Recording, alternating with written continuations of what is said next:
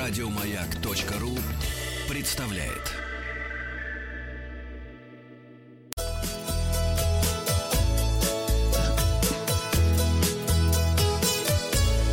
Роза ветров.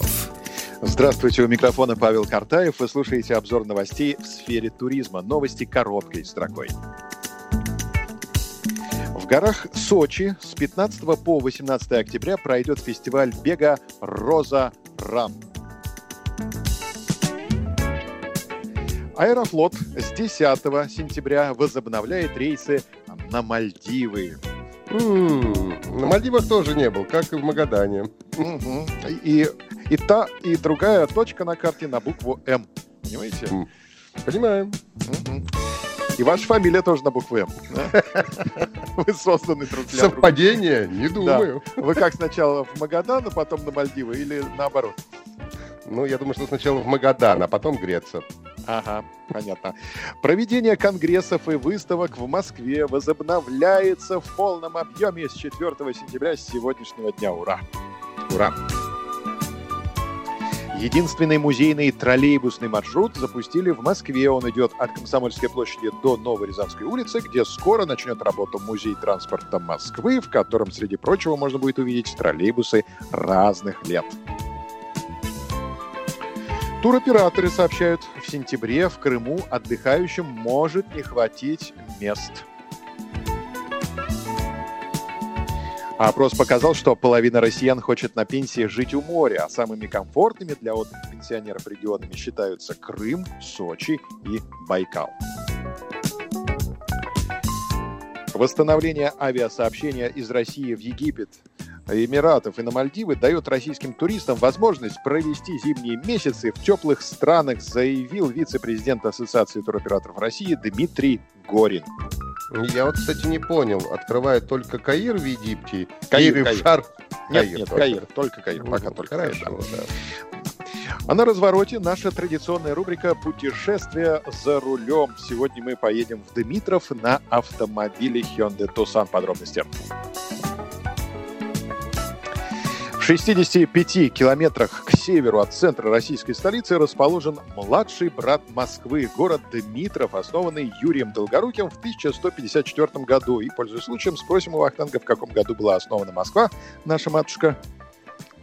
Слушай, в этом году, по-моему, 873, если я все правильно помню. Правильно, 1147 год, год основания Москвы, и как раз завтра будет День города Москвы.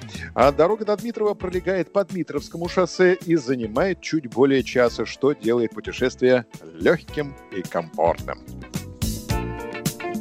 По дороге в Дмитров остановитесь у мемориала «Перемиловская высота», место переломного момента обороны северных подступов Москвы. В конце 41-го немцы вплотную подошли к Дмитрову со стороны Яхромы, но огнем советских орудий были разбиты. Рядом с Дмитровским Кремлем есть большая бесплатная парковка, на которой вы можете спокойно оставить свой автомобиль и отправиться на осмотр достопримечательностей. А перед входом в Кремль установлен памятник основателю города – Юрию Долгорукому, тому самому, который основал Москву 873 года назад. По легенде, монумент находится в том самом месте, где Юрию предсказали рождение сына, после чего он приказал заложить город на этой земле. И говорят, если постоять на этом месте и пообещать своей половине ребенка, то обещание обязательно будет выполнено. А около памятника Арагви есть? Нет, это Москва. Далее поднимитесь. Есть. Ну, нет, там нет точно. Ну, я не видел, там много кафе, но Арагви помнили. Я рекомендую вам подняться на земляной вал, чтобы полюбоваться окрестностями. Высота вала 14 метров. С верхней точки вам откроется скульптурный ансамбль. Эти скульптуры на улице Кропоткинской изображают горожан разных сословий, проживавших в Дмитрове в 19 веке. Спуститесь вниз и прогуляйтесь между ними, чтобы ощутить себя в прошлом. Внутри крепости расположена архитектурная доминанта. Это Успенский собор, возведенный в 16 веке, а в 10 минутах ходьбы от Кремля располагается Борисоглебский мужской монастырь. скверы с фонтанами, разнообразные уютные кафе и ресторанчики. Может быть, и есть где-то дмитровский Арагви? Я, честно говоря, затрудняюсь с ответом, надо поискать.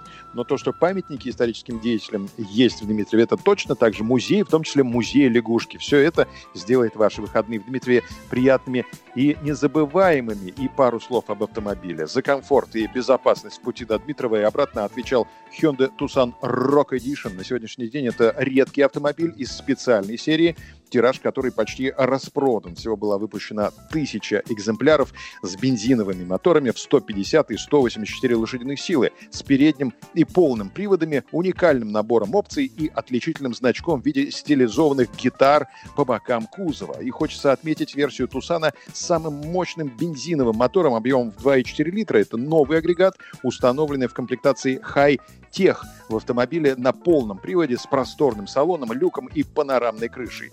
Тусан отмечен 5 звездами Евронкап, имеет 6 подушек безопасности, системы стабилизации и комплекс систем безопасности Смартсенс. Водитель и пассажир имеют возможность электрорегулировки сидений, а дополнительный комфорт обеспечивает вентиляция передних сидений, что является конкурентным преимуществом среди одноклассников Тусана. И цена в 2 миллиона с небольшим за эту комплектацию делает автомобиль привлекательным в своем классе. Мне довелось испытать восторг от вождения в течение нескольких дней, пока мой личный автомобиль стоял на сервисе.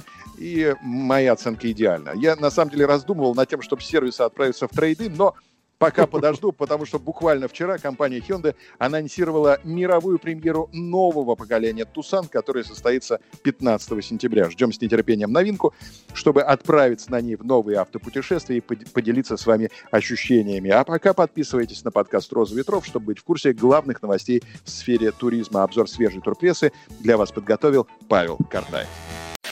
Еще больше подкастов на радиомаяк.ру.